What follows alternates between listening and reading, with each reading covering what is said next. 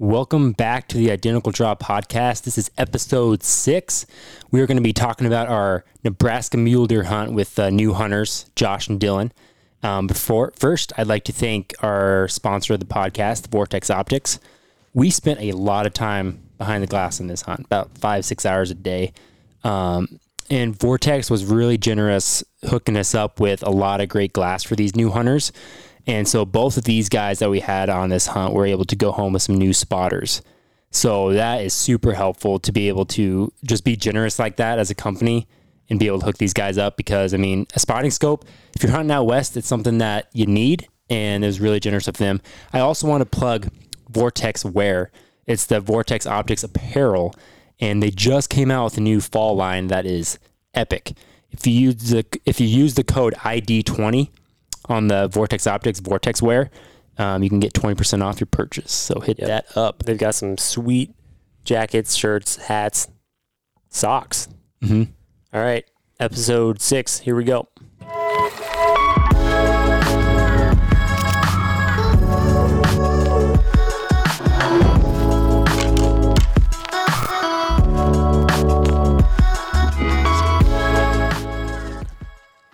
All right, Okay. guys. Go ahead. Can I? Yeah. Thanks.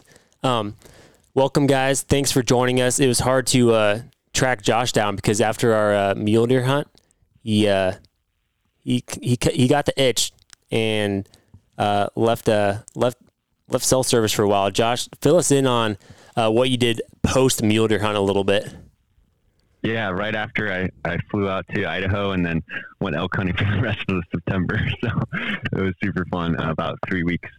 I think I got 22 days of elk hunting in, uh, which was super fun. Didn't end up getting one, but I learned so much. And we're like, what, 320 some days till next year? Yeah. So I'm excited. So, um, Josh, your other mentor killed a nice bull, though, right?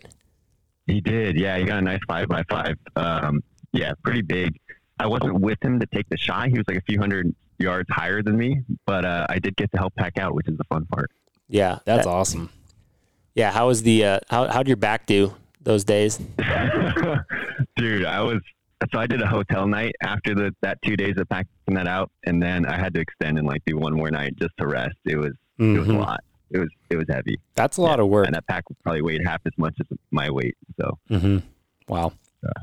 Also, that was the voice of Josh Lu. We have Dylan Robison. Dylan, you've had a little less hunt time, but how's how's things been going on your end? Yeah, man, it's tough to uh, come back from a hunt like we had in Nebraska and then just get to see Josh's update of him hunting while I'm with my face in the book here Yeah, studying for school. So that was tough. And yeah, after hunting, it makes uh, Instagram a lot more palatable. You just see everybody else hunting while you're not. Yeah. Yeah. Instagram sucks sometimes. Um, all right. So, Dylan, starting with you, I want to know, like, give us where you're from and kind of the background of um, hunting background, basically, which wasn't much, but like kind of the progression of your outdoor activities. Um, so I'm from Los Angeles, California. Uh, most of like I grew up camping, you know, car camping and stuff in national parks. And then as I got older, I kind of like late high school, early college, started exploring more of like the climbing, mountaineering side of things. And mountaineering really is where I started to branch out on my own and find different groups of friends who really just wanted to get out and push ourselves in the mountains and find big, scary looking things to climb. And uh, so I was doing that for a long time, and I honestly thought that was what I was going to do. You know, that's what I wanted to do was climb for the rest of my life and just get really good at that. I had, you know, hunting or uh, climbing idols that I watched their videos all the time, and that's just all I wanted to do. And then uh, I had repetitive shoulder injuries from most of the time from climbing, but Mm-hmm. my shoulder just wasn't holding up to it. Had two shoulder surgeries. The first one, I dislocated it again about six months, or yeah, about six months after the surgery. So then it was probably a couple more years, and in that two years, I dislocated it. I don't know how many times, and then had the second surgery, and I was, I just told myself I was going to take it a lot slower, getting back into climbing, and then taking it a lot slower, getting back into climbing, I found I was always interested in fly fishing, but then I got into fly fishing, and then I think we kind of talked about how when you get into something, it it changes your whole uh, social media algorithm, and I think a lot of those things overlap with hunting, and I started to get more into hunting, and then like everybody else. Teams, there's Meat Eater and the Joe Rogan podcast, uh, and then it was just like climbing. If I wanted to do it, I had to go do it. So the past couple years, that was kind of something I really wanted to get into. Mm-hmm. And then you guys presented this opportunity at just the right time, and it all worked out. That's awesome. Josh, how about you? Yeah, so let me think. I think I said in our uh, video at the recap at the end of our hunt that I got into hunting kind of early, early because you know I bought a BB gun when I was like 16 or whatever, and oh, yeah. my backyard just started shooting every single bird that that showed up. Super. I probably shouldn't talk about that, especially if there's like a lot of non-hunters listening. But I think our audience here is probably a lot of new hunters. Oh yeah. But yeah, eventually I felt guilty about it, and yeah. uh, I think the draw was there, just like the pursuit and being aim at something, and then the whole food part of it, and curating your own meat or harvesting your own meat then yeah, similar to Dylan, Eater and Joe Rogan were very, very influential. Um, about the mindset and the culture about it. And then I started working and turned out the COO at the company, he was a hunter and he found out I was interested in it. And he was like, Hey, if you get your hunting license, you know, we can go. So I went on my first waterfowl hunt. That, that was that one. And then I did a couple more after I tried for turkey in, in California for like five weekends in a row. And that was super brutal and really tough. And then I think your guys' requirements was like no more than one season, like one full year mm-hmm. or something like that. Yep. So I had one deer hunt in there too in Texas. That was like a kind of like a canned hunt, but I did that just to get the experience of like, could I, could I make the shot happen? And also, I don't know how I'm going to handle the guts. So like, let's see how that goes. Yeah. So that was my hunting experience going into our hunt. hadn't done any uh, big game archery, nothing like that. No shooting. Mm-hmm. So you guys didn't have people that hunted in either of your families. Is that correct? Yeah. I, my dad had a stepmother who, who owned a ranch in Southern California, and he like informally hunted he told me he killed one deer there, but it was mm. never something that stuck. And gotcha. You know, I think he was more into fishing and mountain biking and things like that. So no, it was never anything that uh, translated. When mm. I first started telling my dad how I was really interested in it, he told me about his grandfather always hunted, and they lived in Idaho. And so I just uh, I kind of thought that was funny how it skipped two generations and then all of a sudden I'm obsessed with it. But mm, yeah, so it was in my family, but not to where it touched me. Yep, gotcha. Um, okay, so did you guys did you hear about this opportunity through First Lite's post, or how did you guys find out about this? And then whoever wants to take it, what were your hopes in reaching out and possibly being mentored? What were the things that you were wanting to get out of that experience? I think we both did find it through First Lite, mm-hmm. right? Yeah. Um, yes, I saw First Lite post. My hope was, like, I think I talked to you guys a lot about it on the trip, but the steepest part of the learning curve for a new hunter is the part from going to book to in the field. Like, that is a long bridge to cross. And getting to just watch and sit there with you guys while we're stalking in on mule deer or spotting mule deer or really the whole experience and getting to watch and witness and ask questions and pick up all those lessons along the way that there's probably hundreds of lessons that we learned that's just so hard to articulate. But yeah, going from book to field is a pretty big leap. Mm-hmm, definitely. Dylan, what were you, what were you hoping to get out of uh, being mentored?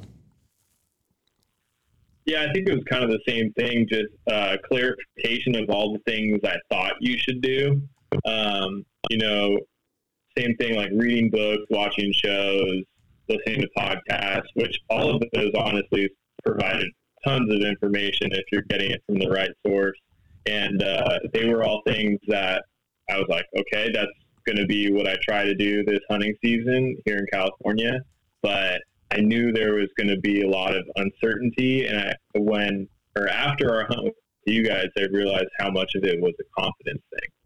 Oh, okay, I should be doing this. I should be doing this at this time. I should take the time to glass as much as possible and all those things.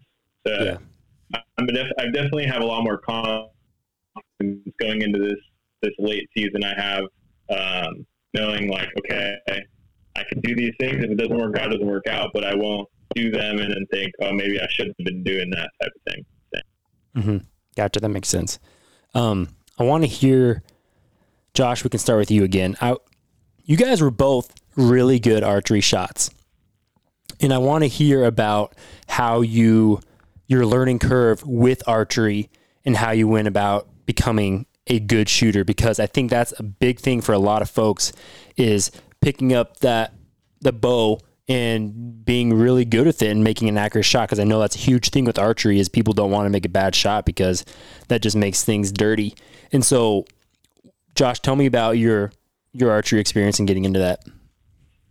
Yeah, so I bought a bow in November uh, last year, so 2019, and then let's see, I started shooting a little bit, and then I hired a uh, this guy at the range. His name's Roger. He shot in the Olympic trials. He's like an archery teacher slash coach. So I did a one on one with him just to get my fundamentals down, and he helped me get my whole shot sequence down. You know, stance, grip, draw, anchor, sight, deep hook, bubble, focus, focus, pull, follow through. Like that whole thing is just burned in my mind. So that was my first lesson, and then like two, I started shooting the three spot, and I got obsessed with that, and I wanted to shoot in league in the future and whatnot, and I kept score on this app and look at the graph all the, all the time and stuff, mm-hmm. get super nerdy about it. So I took a second lesson, a third lesson over the span of probably six months. Then started shooting a lot more outdoor. We have a few pretty great outdoor ranges in the Bay Area. It's like a walking course, maybe 20 targets or so. So if there's one thing I like overtrained on for hunting, it was the archery part. I just got really obsessed with them. I'm going to shoot target uh, after this hunting season's over, and it's just been super fun. Mm-hmm. If there's if there's one thing to overtrain as a new hunter, it's the archery side of it. Like that's that's where um, just like the mo the biggest learning curve is, I'd say, and just like especially like um, translating the target, like shooting at a blocker, a 3D target, and then going in the field and actually pulling up those those vitals on an animal. And that's also one thing I do hear about um, archery is people just enjoy it outside of the hunting aspect which I think is really great for just shooters just because it's fun to practice and it's fun to like you said Josh like get nerdy about it like get really good and like really focus on those fine minor details I think is something that we've even heard from other new hunters that are just they just love to get out and shoot still so Dylan how about you what was your archery experience like uh not as formal which uh as we may talk about later maybe I could have used some of the uh you know, shot process stuff.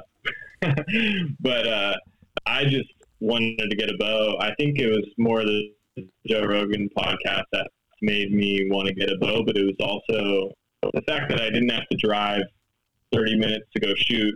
I could just put a target in my backyard and shoot at 20 yards at least.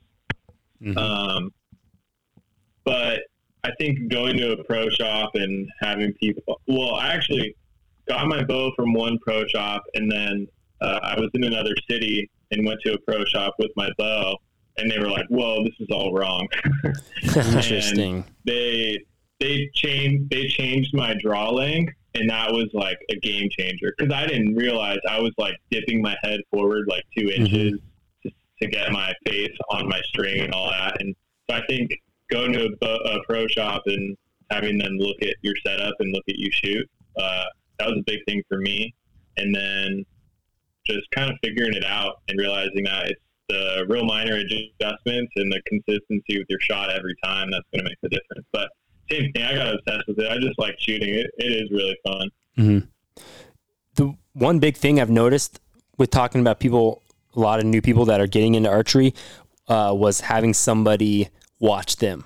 That was a re- like a good shooter.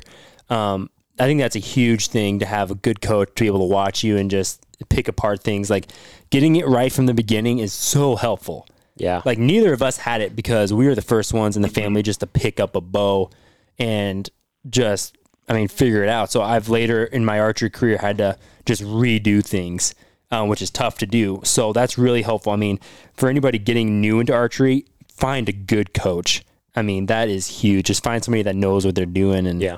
help you set up. Even like when we were on the podcast with Barry, like there are things that like his his archery shop guy did on his bow that I was like, that's Yeah. interesting. He did that because I wouldn't have done that, and my guys in Lincoln wouldn't have done that. But it works for him. and He was shooting, and so it's like people just do things differently. Finding a good coach or somebody Yeah. that a good bow tech is huge. Yeah. All right, so I think it's about time we get into this hunt. What do you guys think? Uh, do we have to? Yeah, yeah. Hey, it was a great hunt. So we were um, just this podcast. We've been trying to get figured out for a while, so it's late. But we were hunting uh, the Nebraska opener, which was September first. So we were with these guys from August 30th when we when we picked them picked them up at the airport in South Dakota to September 4th. So those were our hunt days, just early season, just right off the bat for Nebraska season. Um, so August 30th, basically we picked you guys up. We were done with our antelope hunt, and the best route was for us to pick you up through Rapid City, and then that night basically we just got to camp on public land um, in north central Nebraska, basically, and uh, I think we just chilled out that night, just set up camp. Isn't that right? Did we? No, we definitely scouted that night. We scouted yeah, that night. Yeah, we did scout. Mhm. Yeah, What? I saw some antelope, but no, Yeah. no, no bucks. I don't know if we saw some does that night. Nate. Oh yeah. We no, we definitely. Oh yeah, I mean, Tom. yeah. yeah, we We definitely went, saw. Nate. We, yeah, Nate. You and I went to the, Is that when the we saw the? east side of the road. Yeah, Okay, so I was I was Yeah. taking notes on all this. Okay, I thought that was two yep. little ones. Yep. Okay, I thought that was a morning hunt. Okay. Yep. So we did have time to get out that night. Okay.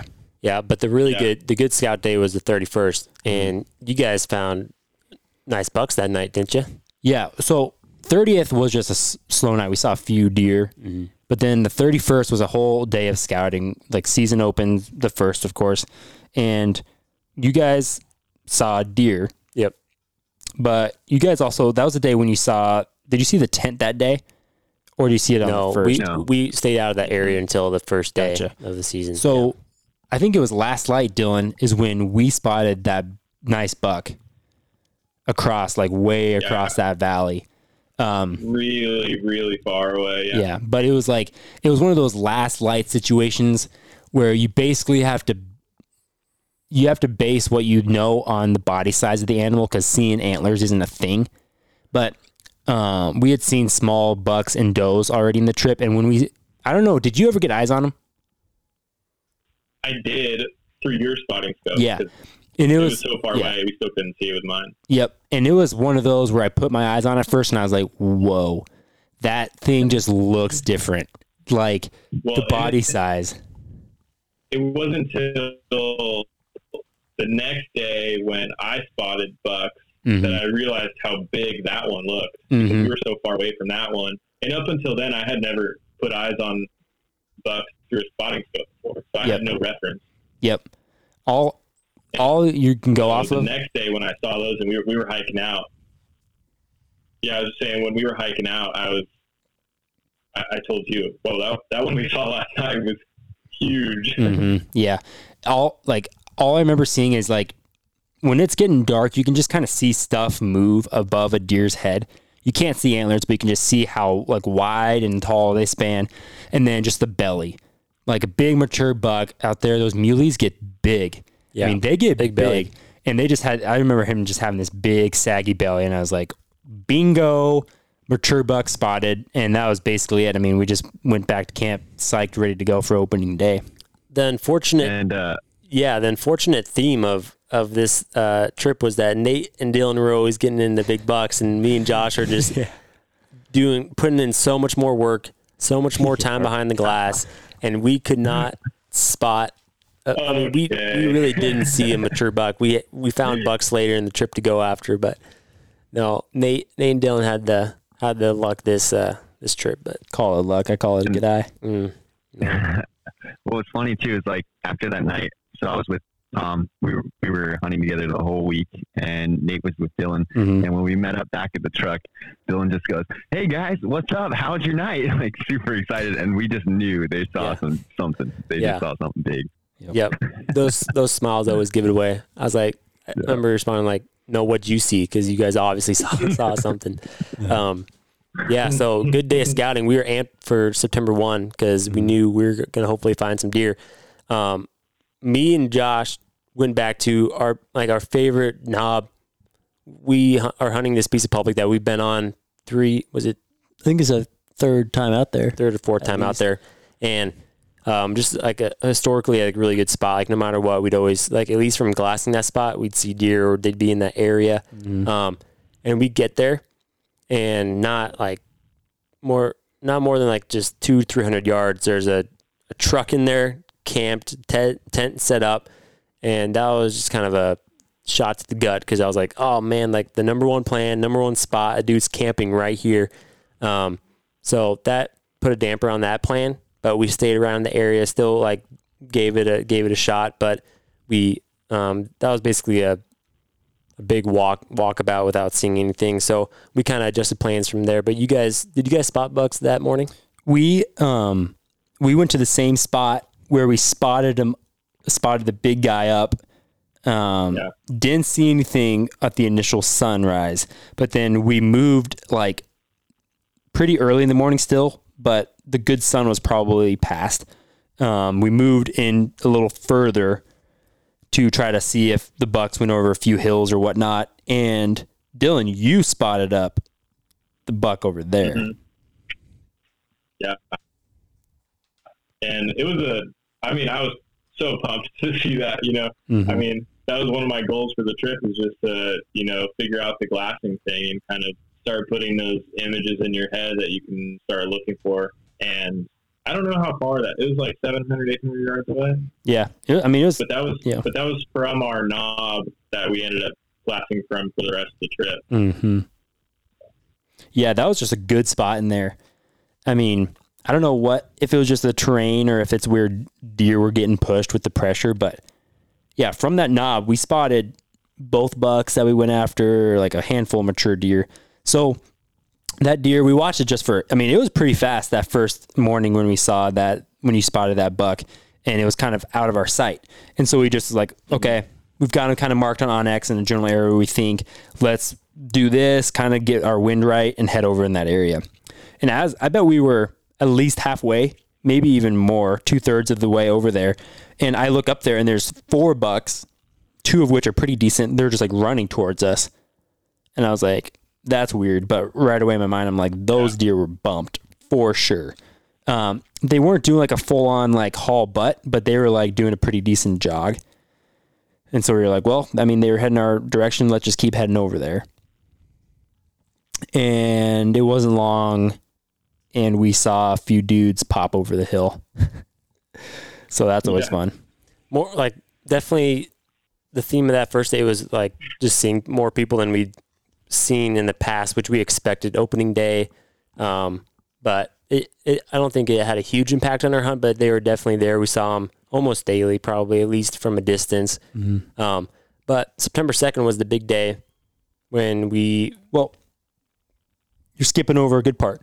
Okay. we kept so we gave up on those deer um thinking Oh, yeah. like we we went over a few more hills and we are like nah and on our walk out we bumped into them again and but the the issue with that was our wind was just totally off so i mean i think they Yeah. winded us at like 400 500 yards or something because it was all of a sudden they're feeding and then all of a sudden they got kind of nervous and it was one of those they don't know what it is but they're smelling something off and they ran out and we we hunted that area back but didn't see them and that was i mean that was basically it for the first i don't think we saw anything that night dylan No, nights were pretty slow for Mhm. us. Um, but we did go after those four bucks when we saw them on the way back, which Mhm. was kind of cool because we got we got to watch them for a while from yeah 400 yards, Mhm. which every everything else for the rest of the trip was like a really long distance, and then Mhm. we were right there. Yep. So it was kind of cool to observe them from that mid range for a while. Yeah. They it was a everything was pretty bachelored up right now. We saw that group of four bucks. We ran into a few groups of two bucks. Um, but yeah, the that hunt, the terrain was good for those bucks that mid morning, but the wind just screwed us up. And yeah, that night, the the theme of this trip was spot them in the morning. You need to spot. You need to spot a stockable deer in the morning because midday it's really hot, super windy. Like wind like most days where making a shot over 30 yards is pretty tough. But we had we had exceptionally good good weather. I'd say wind wise. Yep. Um, But in the evening, the, some days were almost like one day was a little almost too calm. But um, yeah, like we just decided to not waste our time midday just hopping over hills and busting up deer. We basically hunted till nine ish, ten in the morning. If we didn't if we didn't have anything at that point, head back to camp, do lunch, all that that stuff, and then go back out like mid, around 3 mm-hmm. was our was how things went. we'd, we'd get out there early enough to hopefully spot something up, but they just, with how hot it was, the deer were just moving late. I mean, seeing anything, I mean, most deer were moving 30 minutes before sunset and then around sunset. And at that time, when you're spotting things up a mile away, you don't have any hopes but to hopefully relocate them in the morning. So, yeah, the morning was kind of the, the go. So, where, where'd you guys go September 2nd morning? We so we Went we to the back. Yeah, Josh didn't, didn't on the second was it when we uh Mhm. we didn't we went like on that same top road but we cut down um like not all the way f- as far west is where our good knob was. We cut down where we actually that's where we scouted and we saw a deer on the 31st and we went back to that spot which Mhm. which paid off cuz September 2nd was when we spotted our first stockable buck, right Josh? Yep, I remember that moment. We Yeah. were sitting two sides of this knob, and then all of a sudden I see you sneaking over. You look at me and you motion for me to come over, and in my head I'm just like, "All right, here we go." Yeah, no, that I literally sat down and looked up, and that buck was not 600 yards, um, just on a hillside, um, and it was a it was a young buck, but Josh had decided that um, any young buck was was game at that point. Um, so we were trying to get some meat in the cooler, but we we went after that buck, and what was difficult about him was that he was alone, and uh, he was just on the move. He was probably looking for looking for a group or um, just feeding, but he had no intentions of bedding down, which made it difficult for us because we just kept slowly going, popping over little rises, and then oh, he'd be another 200, 100, 200 yards at least. Um, and how long did we do that, Josh? I mean, probably at least thirty minutes is thirty to an hour of just slow, like really like slow, and then I'd tell Josh like, okay, now let's hustle over there, and then slow. It's like it's it was kind of that process, which was which was probably good for you to have some experience of just how to like why I was going fast at some spots and then slowing down and um, but we we uh we got close to that deer. Um, uh, he what ended up happening is probably I think it was might might have been the third time popping over a little rise. Um, he he vanishes, and then at this point, my mind's like, okay, now we got a haul buck because we'd like we probably made up like forty to sixty yards every time that we kept popping over a hill. We'd get a little bit closer, but then he'd slowly uh, wander off, and then we'd just gain we gain slowly. So we pop over this hill, and he he heads down, and then as as we're moving fast along this hillside, he just decides to turn around and come back. And then I look up and he's staring right at us. He was probably eighty or ninety yards. Um, he took off, but it was good good first stalk at that buck. What do you think, Josh? Yeah, that was very exciting. Um, I remember we first saw it and we kind of moved our way down into some shade, and then you told me to nock an arrow, and that's the first time I ne- ever nocked an arrow, you know, with a broadhead on it.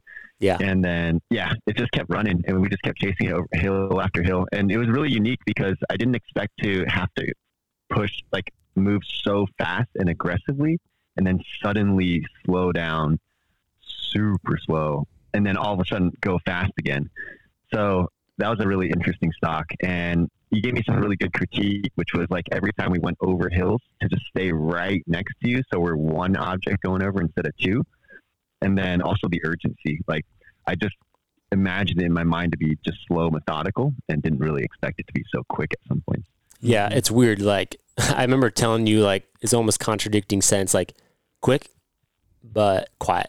It's like Yeah. they don't always go together, but you just gotta when you can go get in one of those low spots, haul ass, and then slow down, like he's right there. And I mean, you did a really good job with that first one. I knew after that and how how you were shooting, I was like, if we can get a decent opportunity, we're gonna have some meat down. But um, no, that was an awesome awesome first time. Um, we uh, then went to you guys, and we got we got some news that some some some shit went down with, for you guys that morning. So, do Nate, you want to So, take off? Yeah, before I do that, I want, we need to describe better. We're hunting like sand hills, Yeah, rolling hills, um, flat. Um, that's basically it. There's not a whole lot out there. You got to watch out for cactus your yeah your best object to put in between you and deer is like a small yucca. or like or like a slight rise of a hill. I mean, that's what we're hunting. And I mean, there's so many places to hide. I mean, there could be you could be missing a hundred deer if they're just on the other side of the hill. I mean, that's what kind of ground it is. So you're just hoping that you can see something. But um, yeah, that morning, uh, it didn't take long. I mean, it was early, and Dylan had the spot again. Yeah. Uh, uh, which I was stoked about. Like, Mhm. you know, uh, getting eyes on the deer. I mean, it's cool seeing them. And then I think that day when we saw that deer, I was kind of like, okay, there they are. And they disappeared behind a hill for a moment. They came back out and we were just watching them. And uh, I don't know if I was asking you like what the plan was yet or what, but then we saw them lay down and it was like, packs on, let's go. Yep. And same thing with you guys. You know, we creeped real slow down into the canyon. Once we lost sight of the buck, you know, we were moving pretty quick, Mhm. and I like that that uh, the capability to get out of their sight and then move and close the distance real quick. And we were probably like halfway there in that flat basin, and I asked, uh, "When do you think we'll get eyes on him again?" Mhm. Yep. And Nate said, "Well, there's a chance we might not get eyes on him again, so you're drawing back." And I was like, "Oh shit," because we saw that we saw this buck at like 800 yards, something Mhm. like that. Yeah. So you know, and then yeah, it, and the whole time we were walking over there till we got to the hillside that we're going to go up. I was like, all right, like this is it, you know, cool, stay calm. Like hmm I kept telling myself to be really aware of everything that was going on. 'cause Mhm. You guys kept telling me that sometimes people get too focused on going after this deer and they're not looking around and seeing what else is going on, Yep. other movement, all that stuff. So Yep. I was trying to focus on that, and then it just like happened quick, man. We went up this little canyon, and uh, you went ahead a little bit to peek over, and then we decided to go further up, and then you peeked over and you saw him and packed off, and we just creeped up there. But then, I mean, I've told people at work and friends and family and stuff this like it's crazy seeing that deer at 800 yards and then at 60 hmm It's insane. it's just such a big difference. And uh, like, I mean, there's not deer like that in California. If, if there are deer like that here, they're they're deep in the mountains. You see people kill deer like that here in California, but they're hunting like deep in the Sierra Nevadas, like real. You don't see deer like that, Yeah. and I've never seen deer like that in person. And Mhm. seeing that thing in person, I, it was crazy. And It- then it yeah. was, yeah. So If I missed anything, go ahead. Just No, no. I'm going to say a few things. Looking back on these stocks, you have to have things go for you. We were really fortunate that those deer, I mean, really, they were pretty close.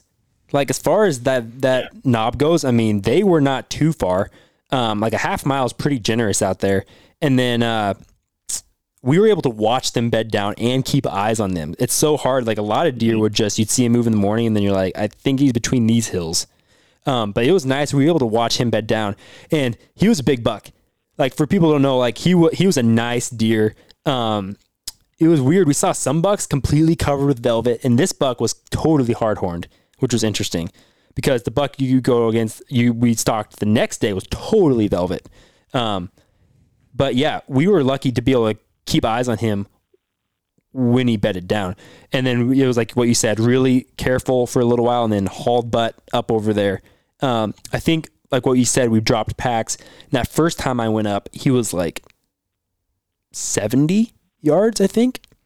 Um, and when I did that, 70, 75, something like that. Yep. and when I did that, I was telling you, I'm memorizing the land above that deer. Like there were um, yucca plants above that I was just like, this is the pattern of those plants above his head. And so I wouldn't have to look all the way up to see his antlers because I just, they just can get keyed on to everything. And so then that's when we went kind of back down in that little saddle and did a little bit more around. Um, and at that point, he was still bedded. And I remember getting eyes on him, ranging him. He was at like, at that point, he was just just outside Yeah. of 50 yards, I think. And I was like, okay, come up here. I think we'll, we'll be good. We'll have a shot. And that's when you had the cactus, didn't you? didn't you stick yourself?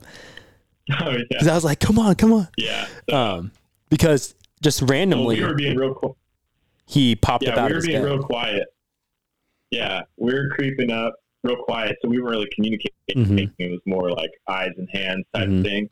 And then I knew we were getting close. I think you were where you wanted me to be, so I was just maybe a few feet behind you. Mhm. And I just wait. Was it that stock or was it the other one? I'm pretty sure. It was that that one stock. where you pulled out. Yeah. Yeah, it was that, that one. Because then you looked back at me to tell me to move forward, and I was taking Yeah. the cactus out of the the heel of my boot that I had sat back on my boot on. Yeah, that's fun. But uh, but yeah, then uh, I think I got up next to you, and I think you told me 58.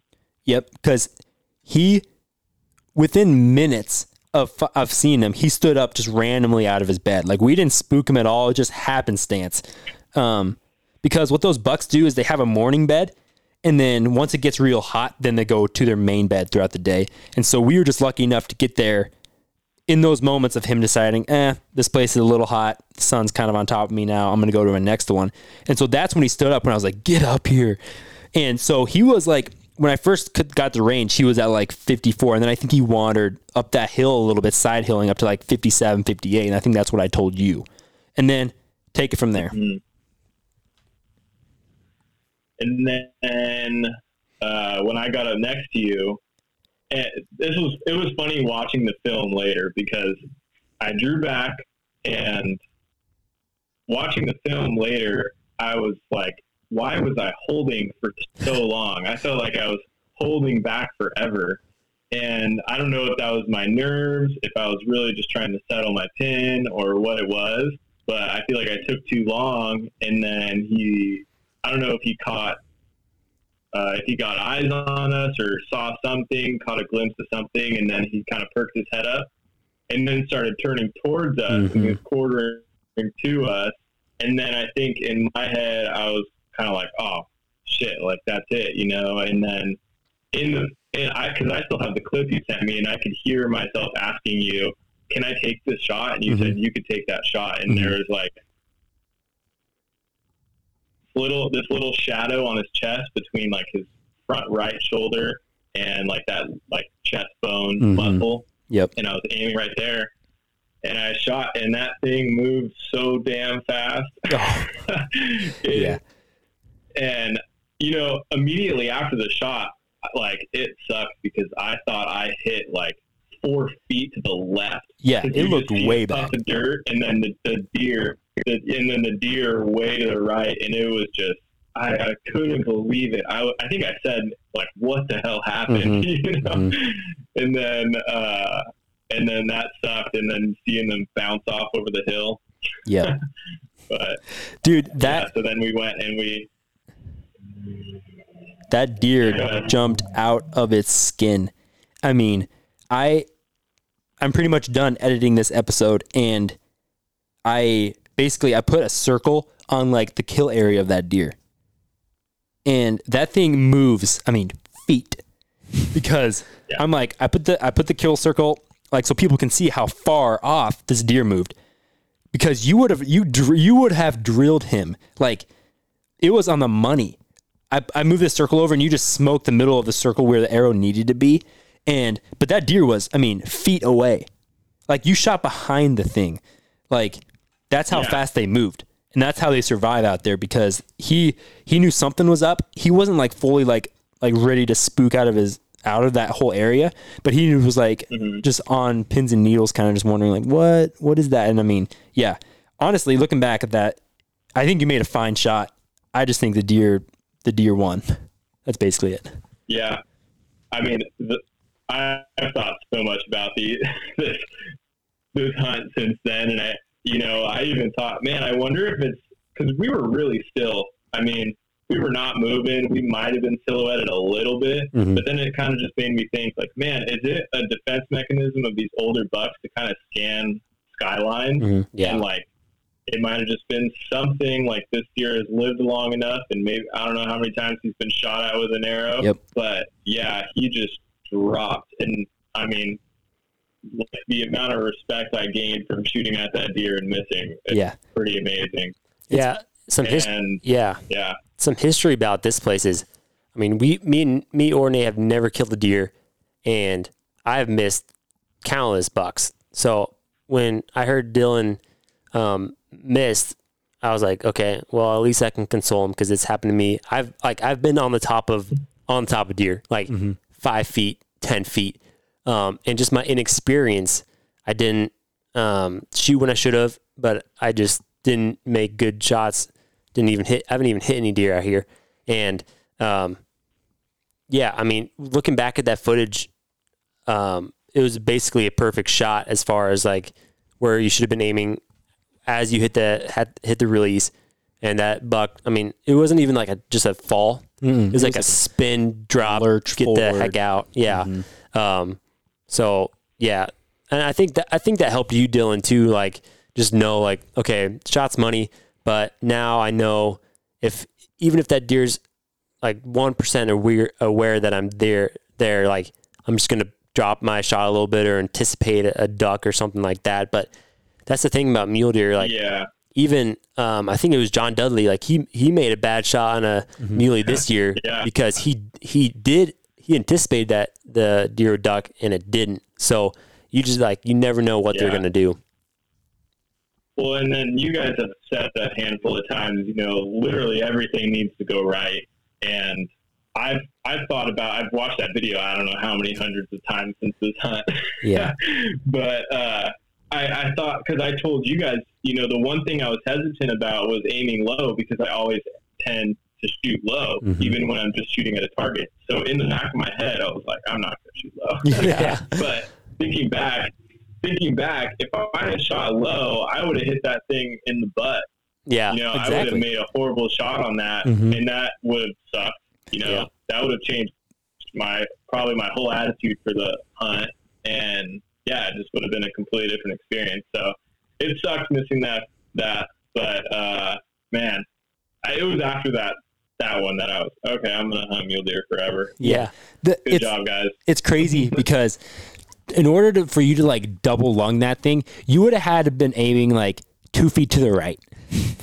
like that's where it's like it doesn't make sense. How do people kill these things? Because Yeah, it would have been impossible to anticipate that. yeah, oh yeah, you can't. And so it's like, what do you do? You don't. The biggest thing that we had for a takeaway from that hunt was just don't let them know you're there because that's what screwed us. Because as soon as he had some inclination, he because he was feeding there, and then he looked up and like kind of quarter two, and then his attention's up. So our biggest thing go away from that hunt is like don't let them know you're there because that could have changed things. The other thing, Dylan, I was glad you brought up was there was a younger buck with him that was way higher up in the hill that we were probably totally exposed to. And that deer didn't have a clue. So you are totally right. Years of living out there as a big muley buck, they've seen some crap. And they've Yep. I guarantee you, if a buck is five years old out there, they've had an arrow flung at them. oh yeah, Like you can pretty much probably one of mine, honestly. Yeah. So yeah, that was what did you guys have anything else that day?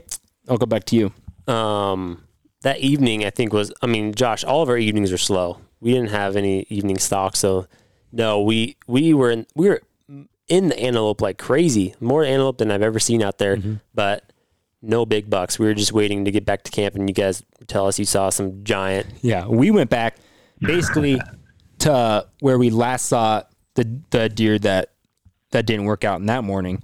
Um, and I I forgot my Ranger 1800 Vortex Optics um, rangefinder out there in the heat of the moment. So we went back, picked that up, and then it was it was again late late into the evening when we spotted either those same deer or different bucks, but for sure we me and Dylan got eyes on shooters again that night. So, um, yes, after Dylan missed this buck, he we chose to nickname this buck Dill. and actually any any buck for that matter was Dill because Dylan told us earlier that he hates being called Dill. So we are like, okay, we're gonna kill Dill. yeah. Dill's the buck's name. So it's like me and Nate would be texting and it was like, any any signs of Dill? yeah. Nope, I haven't seen Dill. so that that buck Well, got the nickname. Yeah, and that night, or not even that night, when we got back from that stock in the morning, uh, Tom said to me something like, "Oh, like you're a lot less uh, disappointed or something than I thought you'd be." Oh yeah. and I was Yeah. like, "Oh, I don't, I don't know." It was like it was cool. Like after watching the video, I feel like I made a good shot. And having the video was a game changer. Yeah.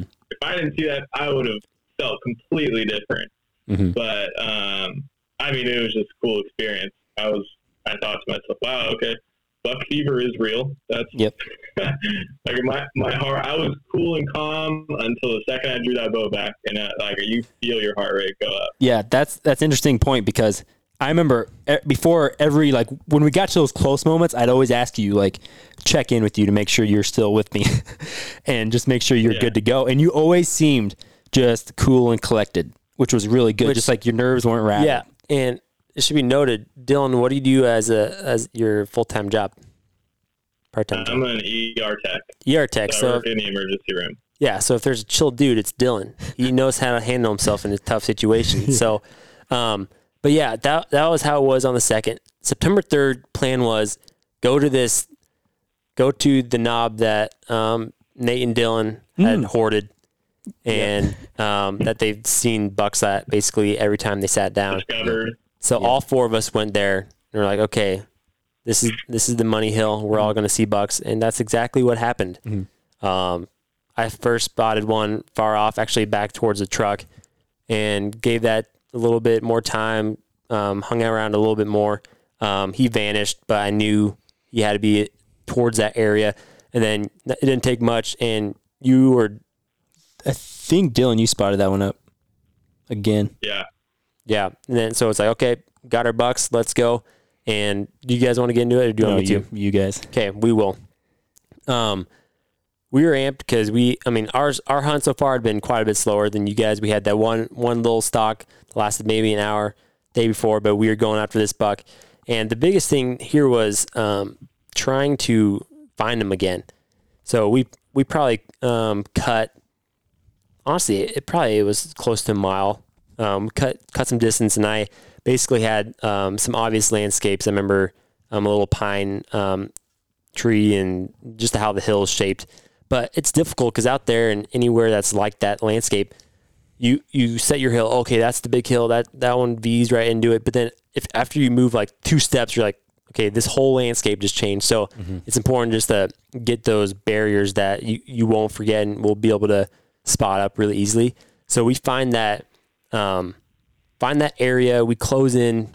Um, at this point, we're probably at least half mile out still, and what I spot is a fawn that I saw with the buck when he showed up earlier. So like, okay, I bet they're still together. So that was like, I didn't see the buck, but I was in my head, I was like, okay, we're gonna go over there. I bet the buck's just bedded down. That fawn's just messing around, um, just jumping around and stuff. So we then do a whole big, um, basically semicircle around to get our wind right, and uh, basically at that point, um, we were just slowly taking our time, creeping hill by hill, like not knowing where they're at.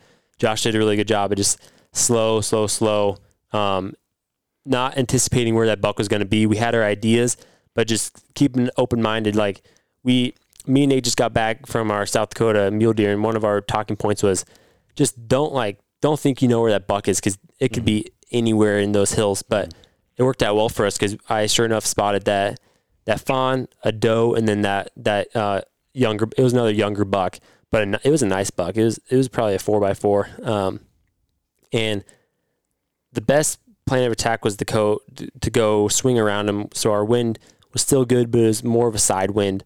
Um, and at that point, um, Josh, how close did how close did we get to hang out? We slow. We just kept creeping, creeping, creeping, and we. I mean, were we sitting at 50 yards. 55. Yeah.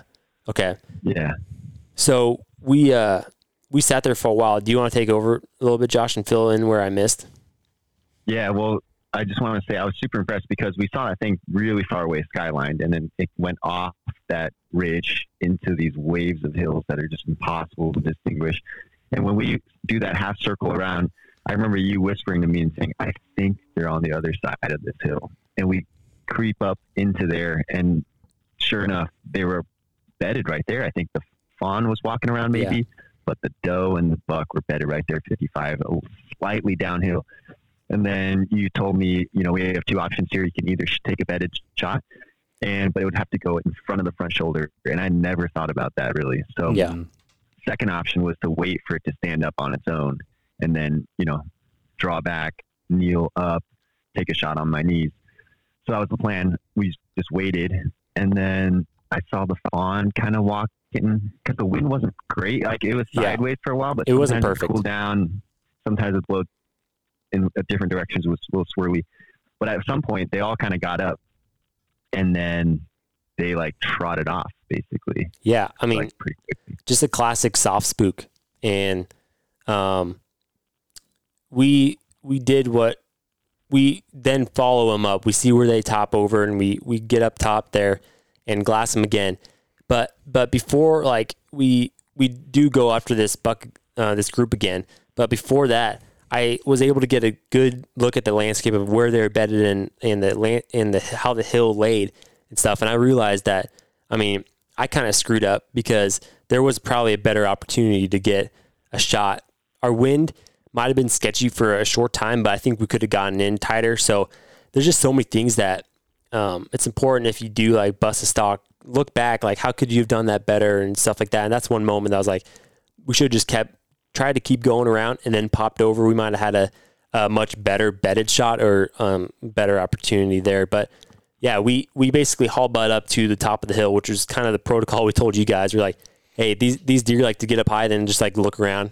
They might go a couple hundred yards. We've seen them go almost a mile and, and just stare, and then they'll start feeding again and do that whole thing. So it might give you another opportunity. And sure enough, we get up top. It was it was a pretty soft spook, so they didn't go they didn't go too far at all.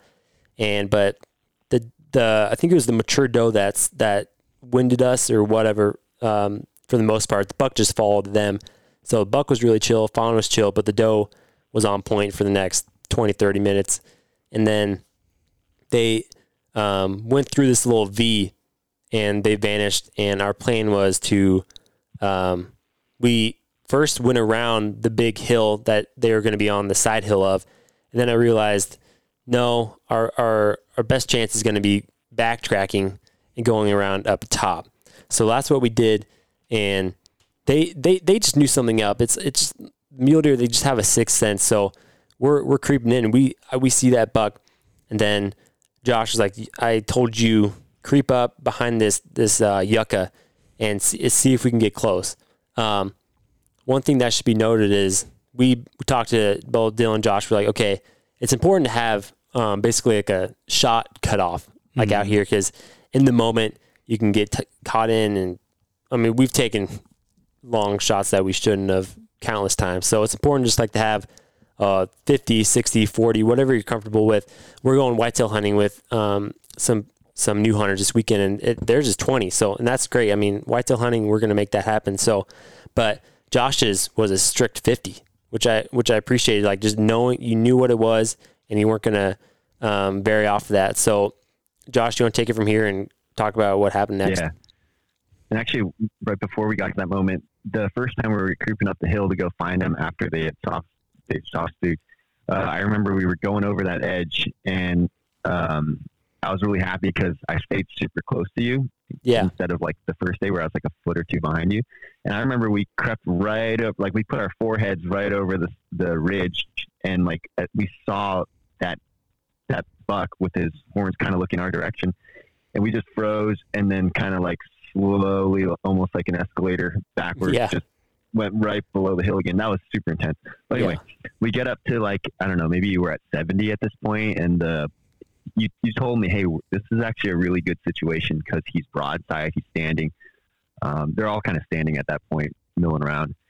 And so now, you know, it's belly crawl time to try to close the distance from 70 ish down to like 50. And I'm just moving the bow and then crawling, moving the bow. And I'm staying right behind the yucca so I can't even see the deer, which actually was probably a mistake when we when we talked about it after. But so I'm moving, moving behind the yucca. I can't see the deer at all. So I'm just assuming they can't see me, which was a mistake. But I get to, I think it was 55, no, 60. It was Yeah, it was like 60. just under sixty, like like a high of fifty eight or something like that. Um, Yeah, What- and I remember turning yeah. around and saying, "Hey, what's the range?" And you said like sixty or something like that, and I just said, "Back you too far." And then I like look up between the yucca branches, and then I just see them eventually spook, basically. So the situation you were in, Josh, you did a really good job. But that's like a, it's like you like flip the timer and you're like, okay, I've got like two minutes before they know too much and they take off. So it's like, like they kind, they they might see you move a little bit, but it's like just like you're making movements, so just slight.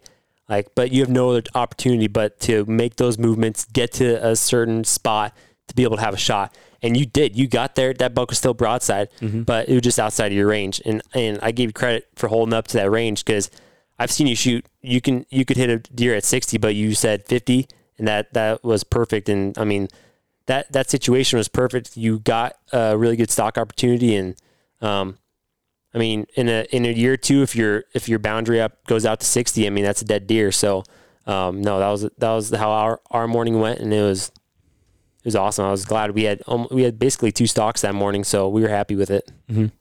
Yeah, and I remember feeling like super disappointed and also proud of myself at the same time. It's like the craziest, weirdest feeling. Like, should I have sh- taken that shot? You know, I've t- done it at targets all the time.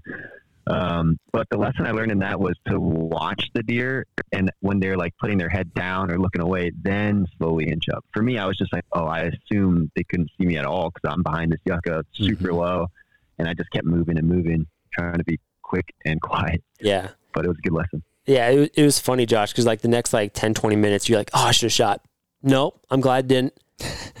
Two minutes later, man, I should have shot. Should have shot that. Oh no, but no, it was a really like it was a really good decision. I'm sure like looking back now, you're like, okay, I'm glad I had the compass just to just to not take the shot. And yeah, that that takes a lot to to hold back on a Well, shot I think that- opportunity. that day when we were driving into Valentine, uh, Josh was saying, "Oh man, I should have taken that shot." And I said, "Well, I took a shot at 60, and that deer took Mhm. my arrow by three feet. So, Yeah. so you shouldn't feel bad." Yeah. yeah. Yeah. So back, we can reverse with me and Dylan. Um, when we were all four still together, I remember Dylan was like, I see a buck. It's out there. And so I whip out my Viper HD spotter, which can see, I mean, miles. That thing is money. Yeah, it's Um, heavy, but it's worth it. Oh there. yeah, it's worth the glass. So I put it up there and I'm like, Dylan, that is a big buck. We're gonna go kill that buck. You know, And- Dylan, now that he says it like that, I don't like hunting with Nate because he gets it, even when I'm with him, You gotta know. he gets in my head. no. On this South Dakota trip, I- we saw the biggest mule deer we've ever seen. And he's just talking about the backstrap we're going to be eating. He gets in my head so much. No, it's Yes. confidence. Mm-mm. I don't. Dude, I don't want my hunter You- to pop up at that thing at 50, 40 yards and be like, oh my gosh. I want him you to should have just told him it was it was a doe with antlers. Yeah. So basically, the thing with that stock was that deer was far. I mean, he was far. I mean, multiple miles for sure. I mean, we covered at least two or like three it miles. took us. What do you think it took us? Like, uh, like I don't know how long it took us to get there. It felt like a long time. It was easily over an hour, wouldn't you say? But yeah, because we crawled for what a hundred yards, and Yeah. that alone took us 20. 25 minutes. Yeah. So I mean, we're look we're looking at at least an hour, hour and a half stock just to get in the vicinity. Um, and so for the first like mile, we could cover ground pretty fast. And it was the type of thing where like we were so far out, I wasn't worried about it. And you could just look up and just see this little speck just bedded down. And the thing I remember is like that deer's on the biggest hill. Biggest hill. That's all I remember. I try to mark it on onX, but it's hard to figure out where everything is. And biggest hill. So we keep working around and we get to like I think I ranged him at like a thousand yards that one time. and it made me so frustrated because I'm like, that buck is so smart. He is like on Pride Rock up there. I mean, he can see everything. He's on the biggest hill. I mean, anywhere surrounding him, he was going to see whatever's coming towards him. So I'm like, we need to go side hill on this guy because there's no way we're going to come up from the bottom anywhere because he's on the, top, the the highest mount or the highest hill basically. So we did this big loop around. Um, it- but before that, we did. I mean, we're easily 800 yards away, and we're basically army crawling. that's how that's how sensitive these things are. Because I'm like, I've been busted by muleys, and I, even though he's still a, a dot on the hill, I am not going to leave anything up to chance. And so we had we had like you said a good few hundred yards, probably 100 150 yards of real slow moving before we could get up on our feet and walk some more. hmm And that was, I mean, I learned definitely more on that stalk than on the first one, just Mhm. because it just had way more to it. It was, you know, kind of dropping a pin in a general location where you think he's at, moving to where we can get to another high point to get eyes on him again, and then adjusting the plan from there and continuing to move. And then there was this huge chunk of area that he was gonna like we were in his field of vision. Yep. So that was when we had to crawl and go real slow. But I learned a lot on that. And I mean, same thing with the first buck. We didn't get eyes on him. It was what, probably 600 yards when we crawled past Yep. the field of view, and then it was till we found him again. Yeah, there were a few things that were worrying me. We had to cross that fence where there was cattle, and I was like, mm, I I thought there was a fence between him and us, but I was like, I do not want to bump these cows over there. Um, sure enough, they went the other way, and there was a fence, so I wasn't worried about them bumping. And then I remember you and I just having this conversation where we we got to this kind of open spot and we were glassing it really hard. That's one thing that you did really well. Is I think a lot of new hunters do a poor job of picking up the glass because I think they can just they think they're going to see it with their eyes, but little things out there, especially like those yucca plants and just mm-hmm. dried stuff, look. I mean, they can get trippy. And you did a really good job just popping up glass nonstop, which is really really awesome. But I remember the conversation you and I had. We got to this general area. We were like, he could be anywhere. Like, I know he's in this spot, but everything looks different. Everything looks different. Nothing. I wasn't familiar with anything, and we were like, this is when we just need to take it slow. Every new every new knob we go over, every new piece of ground that is like can see us, we need to be glassing hard. And that's what we did through that whole low spot. And we basically I came to the realization I was like, the one thing I remembered was he was on the biggest hill. That is still the biggest hill. Even from my view, I'm like, that thing looks like the biggest. So that's where we went. Um, And even, yeah, because when we were, I know like it was after we crossed the fence, we went up and we were on this like flat little Mhm. plateau. Yep. And at that point, I was kind of turned around, honestly. Yeah. Like everything looked completely different because we were looking. So we spotted the deer like head on from the deer, and then at this point, we're trying to find the deer from the side of him. So Yeah. we weren't even looking in the same direction. So the hills just looked completely different. yep. So And then mm, where we spotted that was on you finding that buck. Like I, I don't know if I would have found that buck honestly because everything just looked so different. But like you Yeah. said, you were pointing out those things to me. Like Mhm. you know, even earlier when you said you're looking at the patterns of the yuccas and everything, like I learned a ton on that stalk. Mhm. Nate's got a really good internal compass, which helps him. I remember our first, I think I told you guys this story, like our first year out there. This is like before we had onX, I think. And I was like, truck's that way. Truck's north, right? And he points the exact opposite. And then that really, that scared me. I was like, so we have no idea where the truck's at. And we're both saying the opposite directions. But I knew my history. Nate was like a tad better. I still have a good internal compass, but I was like, okay. Then he started explaining things, and this is how we got here. It's like, okay, we'll go your direction. Sure enough, we got to the hill right before we lost a lot of light. But um, yeah, you. So you guys were basically were you working on the hill that he was on? Yeah. So basically, what Dylan was saying is when we spotted him, he was to the north. And then when we were trying to relocate him from that spot, when we knew he was in the area, we were looking at it, we were looking west. So, like, all those hills had changed. And so we're going up to the spot where I'm like, I, I I assume this is where I think he is, but still I'm looking behind, I'm looking to the sides, just like you, I mean, you just got to cover it all. And we drop packs there, and I just start itching up this hill. I, I have you stay back because I'm like, I, if this deer is here and spots us, I only want him to spot one of us, and so I just I move up literally inches, and I glass the whole top of the hill a few more inches, glass the whole thing, a few more inches, do that until I look to my right and I see full deer, like full big buck just staring, not at me, just down the hill.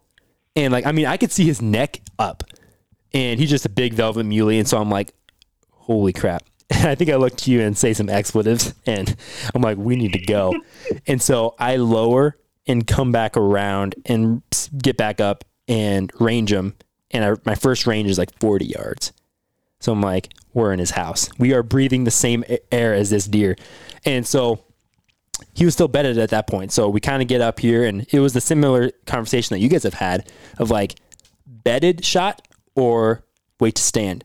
I mean, 40 yards, Dylan, you can make a shot. And it's like, with where how he was bedded, it was like, it wasn't a terrible spot, but it was also like really close to like, you could hit him in the butt pretty easily if your arrow's like an inch low to where it needs to be. Yeah. Because um, we were basically the same elevation as him. Mm-hmm. I was I was slightly shooting downhill, mm-hmm. but not very much. Not and much. I even had to take the binoculars because I had dropped my bino harness at that point, mm-hmm. and then I took yours and I was like, let me look at him again. So I looked at him again and then clarified with you where I would be shooting if I were going to shoot him bedded. Mm-hmm. And I was like, that's a tight spot, yep. man. I yep. don't know. So, so then we were like, okay, we're going to wait. And Nate said, okay, that's a good idea. Mm-hmm. And then I like put my head down for a second. and then Nate's like, he's up, he's up. Yeah. And I was like, oh, craziest, crazy that that happened twice. I mean, within yeah. a minute if you would have like started a timer of when like I cut the range to him and we are like, okay, this is what we're gonna do. We had the whole bedded discussion. I mean, within a minute, I'd be like, okay, we're gonna wait for him to stand up. I mean, easily he stood up out of his bed. I was like, what? Yeah. You said we could be here for a couple yep. hours. Yeah. And I was like, all right. I even like adjusted my knees. yeah. Like, get comfy. Yeah. yeah. and yep. then, uh, am I go? I guess I can go. Yeah. From here. So then we're behind, we were behind this yucca, and, and he stood up. He had no idea we were here because the wind was blowing like north to south, mm-hmm. and uh, he was facing away. I look at him, and it, was forty yards, and there was this black tuft of hair, like a perfect vital spot, and mm-hmm.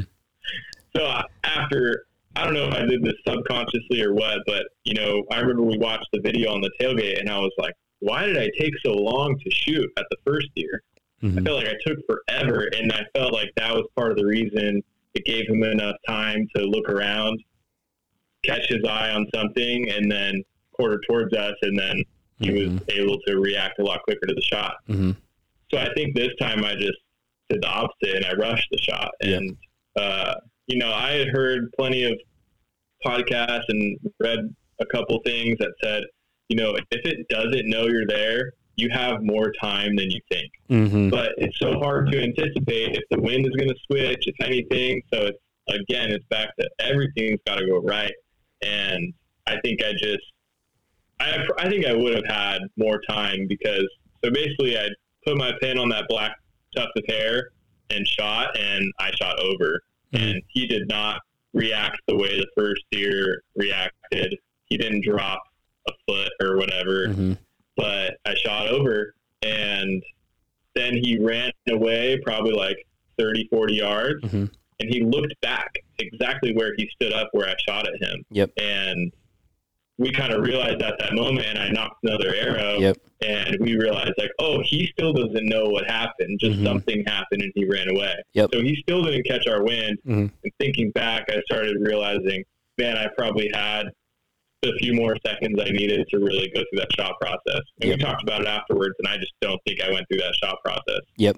And the thing that was crazy about that one is after you shot, he didn't know we were there, like you said. But the thing that ruined us is he went downwind. and then he got a win. Mm-hmm. You could see like him put his nose up, and then he looked up at us. And if I, I think I think you would have had another shot at him right there because he was still in range. Because I remember I ranged him at like Yeah. in the fifties somewhere, and because he kind of like he didn't like run straight off. He kind of did this loop around, and then he just busted our win. I was like, man, if our win would have been different, you probably would have had a, another secondary shot. But yeah, I mean, it was just it was nuts. It was a heartbreaker. Definitely hurt. I mean, the reaction that you had and then me, I mean, we were both I mean, we were both thinking we got a long walk home. We just worked our butts off, perfect stalk, found this buck, you know, but what I told you is the whole trip we were just focused on those little victories that we kept talking about. I'm like, Yeah. we got, we found, we relocated this buck. That was really tough. I mean, you got full draw. The thing we wanted to accomplish after the last one was get full draw and get a shot off without the deer knowing. And we did that. Like we accomplished that. Mm-hmm. And so there's these little things that you have to take away from hunts like that because otherwise it'll just hurt. It'll just eat you alive watching those deer run I think I told you guys Yeah. on the hunt, like like anytime you can get within hundred yards of a live animal, like and then mature one at that, like it just it's a huge feat. So I mean, you guys did a great job with that. I remember Nate texted me. He's like, "Man, when when you guys get to the truck with Dylan, like." Give him some motivation. The Yeah. dude's down. Give him I was some like, love. okay, well, yeah, I've been there. I've, I've missed a couple of deer. oh, it so, hurts. It yeah, it's terrible. oh, Yeah. oh, it's one of the worst Well, feelings. Yeah, and like like I brought it up earlier, how Tom said you weren't as bummed as I thought you'd be because that second one. I mean, my reaction after missing that second one was completely different than Yeah. missing the first one, and Nate knows that. Like I was, Mhm. I was, I mean, I was disappointed in myself. It's a forty-yard shot. That's like, I mean, I know you after that, like when we were at your guys' house, you were telling me you missed shots at less than that, but it Mhm. just goes to show how hard bow hunting is because you take a 40 yard shot all day and it's like it's an easy shot you know but when you're shooting at an animal also it's crazy having an animal fill your sight image Yeah. Mhm. like uh, you know that's something i didn't really think about but when you're at 40 yards you put a big deer or an elk or whatever it is you put a pin on them you're just seeing gray or brown or Yep. whatever it is and that was i don't know but it was really cool cool and it was a bummer and i still think about that all the time Yeah. Yeah. and I, I told you guys man it's gonna suck to have to go to the grocery store Yeah. No, it just yeah. The whole the whole thing about mule deer hunting is just there, like there's just a million things that have to go right, and and picking the spot on a wild animal. yeah, having the having it inside your head to be like, this is where I need to shoot. When you're drawn back, thinking, whoa, this is all going to go down, and you're thinking, is he going to win me? I need to get this arrow out. But where are his vitals? Where are his vitals? Like squeeze it off slow. Don't don't punch it. It's like all those things. And I'm like, at the end of the day, and buck fever is a real thing. Even when you're experienced, I I mean I shot over a back. I shot over the back of one just last week. It was it was a young young mule deer. I thought it was completely fine. Put pins on there. 51. 51 yard shot, shot over his back. And I was like, I know everything's tuned up. I stayed confident. Next day, I, I drilled a doe at 50. So I'm like, there's only one thing that's different, boys. And it's the, it's, the it's the rack that I'm looking at. It's just interesting. Like, Yeah. it's a real thing. Yeah. So that was, I mean, yeah that was basically it. Like we kind of put the white flag up up after that one because that night I don't think we saw any shooters, and then that next morning we kind of went all out w- w- together again, and we didn't see anything, and we were kind of like, well, Sandhills, you'll win again. We're Yeah. going home. But I mean, I think Yeah. you, was it you, Dylan, that sent the, the screenshot? Like Ryan Callaghan was saying, it's not the big, uh, it's not the animals that you kill that get you hooked to hunting. It's the ones you missed that bring you back. It's like, Yeah. that's 100% true. That's why we go back because we've never had it, success out there. But man, the drive to go back out there is just Mm. overwhelming. Yeah, well, I like I have a late season archery tag for here in California, and I don't think I would be nearly as motivated to get out there and get a deer down on the ground if I had my freezer full right now. Yeah. you know, I mean, I, I'm sure I'd be going because it's fun and it's a good time, but I like I am determined I'm going to spend some days out there and I'm going to do what I can. So, Mhm. So- yeah, that that quote's definitely true. Yeah. Dylan, when are you heading? When's that hunt? Uh, well, the season is open now. We've Yeah. had pretty much all of our national forests closed the past Mhm. month or so because of fires. Yeah. Um, but they're starting to open up now, and it's starting to finally cool down. It's out of the hundreds, Mm-hmm. so uh, I'll probably be going mostly November and December. But I have till December 31st, which is pretty good for here because I think that the, the bucks start moving a lot more a lot later here, and then uh, it's it's either sex. So I think Mm-hmm. I'll give myself till the first or second week of December, and then well, Yeah. I, I think I'm just gonna see how it goes. And Yeah. If I'm not seeing any bucks, I'm just gonna put a doe down. Yep. Sweet. And Josh, you um, just ended kind of a big trip of, of uh, hunting, but what do you, do you have any hunts planned for the rest of the fall? Yeah, so um, did the elk hunt, got back, and then me and a buddy, he actually got access to small, small, like 40 acres um, in NorCal. So we, we just went on a black-tailed deer hunt. Um, just got back from the last night, actually. But uh, and he took a 40-yard shot, and the, the downhill, and actually the uh, cam like derailed on the shot. It was insane. No way. Super intense. So like so many things can go wrong. It's nuts. Yeah. But uh, yeah, that was an adventure. But no, after this, I got uh, a crane hunt in Texas. Uh, we're doing crane for two mornings and dove in the afternoon. That's Cool. November 6th. And then nothing planned after that. I might go back to the small property next weekend. yeah. Um, or maybe the weekend after. But yeah, That's awesome. there's like one buck there. But yeah. You guys, I was texting you, yeah. you guys. I was texting you guys because I don't know if I'll be able to make it happen this year because of school and everything. But Mhm. I started hearing more and more about that that archery December January Arizona tag. So I've Mhm. kind of got that in my back pocket just I- in case. yeah. 'cause It goes like into a- February too, It's doesn't it? It's not that long of a Yeah. drive for us. Yeah. Yeah. is I that don't for know, but- Deer? Uh, it's mule deer and Coues deer, Oh, but nice. it's uh, it's pretty much pretty much the whole state of Arizona. And from what I understand, if you so if you buy the tag and the license in January, but you don't kill something, And come you back, can yeah. come back in December Yep. with the same No way. license and tag and hunt December. So Yeah. and that's probably the same best year. time to be in Arizona when it's cold. Yeah. Yep, yeah. that's no, a hunt we've heard we- really good things about that. That's yeah. a hunt we almost did last year with some Yeah. buddies, but we're probably going to be doing it in the next few years. That's that's awesome. So, you guys, just props to you guys. You worked it really hard in the Sandhills. We loved having you guys in camp. I mean, it's take away the hunting of it. We just had some great some great nights of cracking some cold beers and just hanging out with you guys. So that was awesome. Thanks for thanks for coming. I mean, really, we appreciate you guys just being on board, being excited for it all.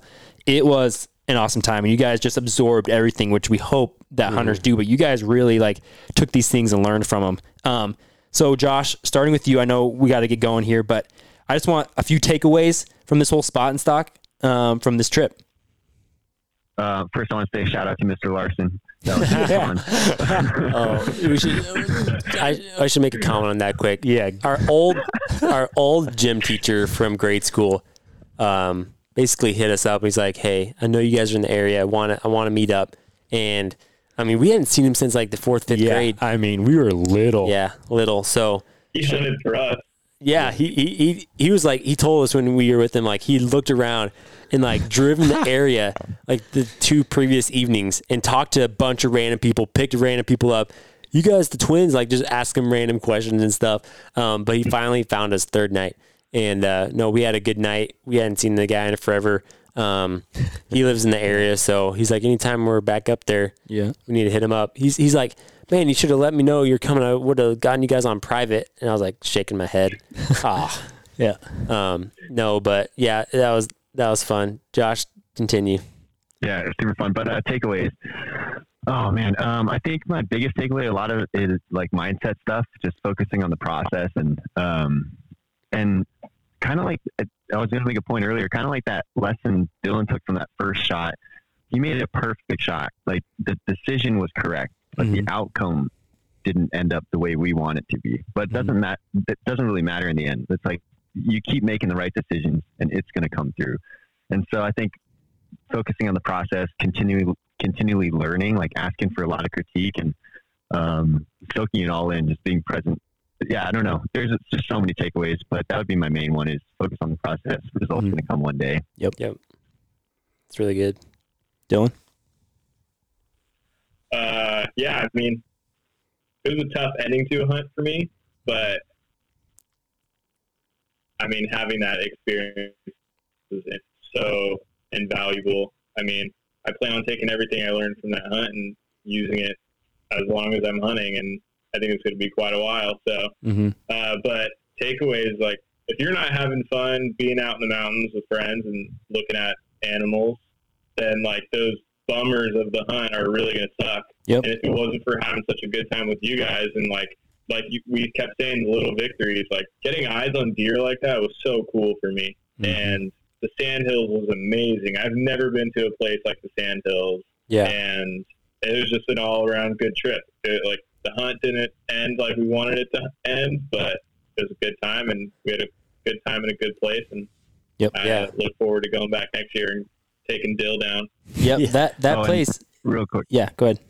Yeah, I want to say thank you so much to you guys too, because we talked a lot about the new hunter recruitment problem and how it's this is an apprenticeship thing. You know, Mhm. going from book to field is super difficult. So getting to watch you guys, you guys plant that seed and not only do that, but just continually water it every single day is huge for us. You guys definitely changed the trajectory of our our hunting, and we'll, we'll have like Yeah. decades and decades of enjoyment because of it. and I have I have a lot of friends who have been hearing me talk about hunting for a while. And when I went on this hunt and they saw my Instagram story and everything, way more people are talking to me about it. And Mhm. I know for a fact, definitely this year, I already have a few people that want to go out and hunt with me. And I'm like, I'm no pro, but we can go kind of figure it out on our own. That's awesome. and uh, I think I think we're already recruiting some hunters here in California. So That's outstanding. I mean, that's the whole reason we're doing this. Mhm. And to hear that, I mean, that that just makes like the fall worth it for us. Like taking people like you guys out. Um, that's just all we want to come out of this. Um, quick note, like if God came down and was like, he- like, how do we solve? How do we get hunters that are out in the field once to come back? I'd send them through Dylan's hunt. Miss some big giant muley bucks because a hundred, a hundred out of those hundred hunters are going to come Yeah. back and want to hunt again. Mhm. So in the end, it worked out. Set that seed for both you guys. So yeah, awesome hunt. I mean, can't beat the Sand Hills. And if you guys ever need anything, you know, Yep. it's or a text or call. Um, yeah. So it was awesome. Uh, to finish things up, um, we want anybody to write in with this podcast if there's questions or comments. Um, you can go to info at identicaldraw.com, email that any anything you want. Um, give this podcast some ratings. And this episode is going to be popping on the Identical Draw YouTube real soon. I'm basically done with it. So Yep. Nice. it's going to be awesome. You can see these deer we're talking about on the YouTube. Yeah, So guys, thanks for joining us. yeah, of course. Look forward to the next time with you guys. Oh yeah, And uh, I don't know if we're still recording, but uh, do want to say if on, if anyone from Vortex or onX is listening or First Lite, like thank you guys so much because the discounts that you guys gave us. And then when Dylan, when they came up to us and were like, "Hey, here's some two spotting skills, like which one you guys?" Oh yeah. oh yeah, And we were like, "Oh yeah," we thought they were asking which one they were going to use for the hunt, and they were like, "No, these are yours." So thank you guys, Vortex over there, Yeah. sponsoring new hunters, I've quality been- customer for life. And I've been using that uh, new 3D feature on onX Mhm. Oh, yeah. hunt for it's pretty sweet. for sweet. November and December, and it's game changer already. Like I've I had a couple spots, and then I did the 3D thing, and I was like, oh, I can't go there. Uh-huh. I know. I know. Like a lot of hunters would sometimes pull up Google Maps too, but there's no need anymore. Like the onX 3D, it's where it's at. Mhm. So yeah, Yeah, thank- thanks out. sponsors for hooking up all of our new hunters. But Yeah. yeah, thanks again, guys, for joining. Have a have a good week. All right, man. Yeah, looking forward to. Well, I'm kind of looking forward to watching the episode. All right, guys. Thanks again. It was Yeah. fun.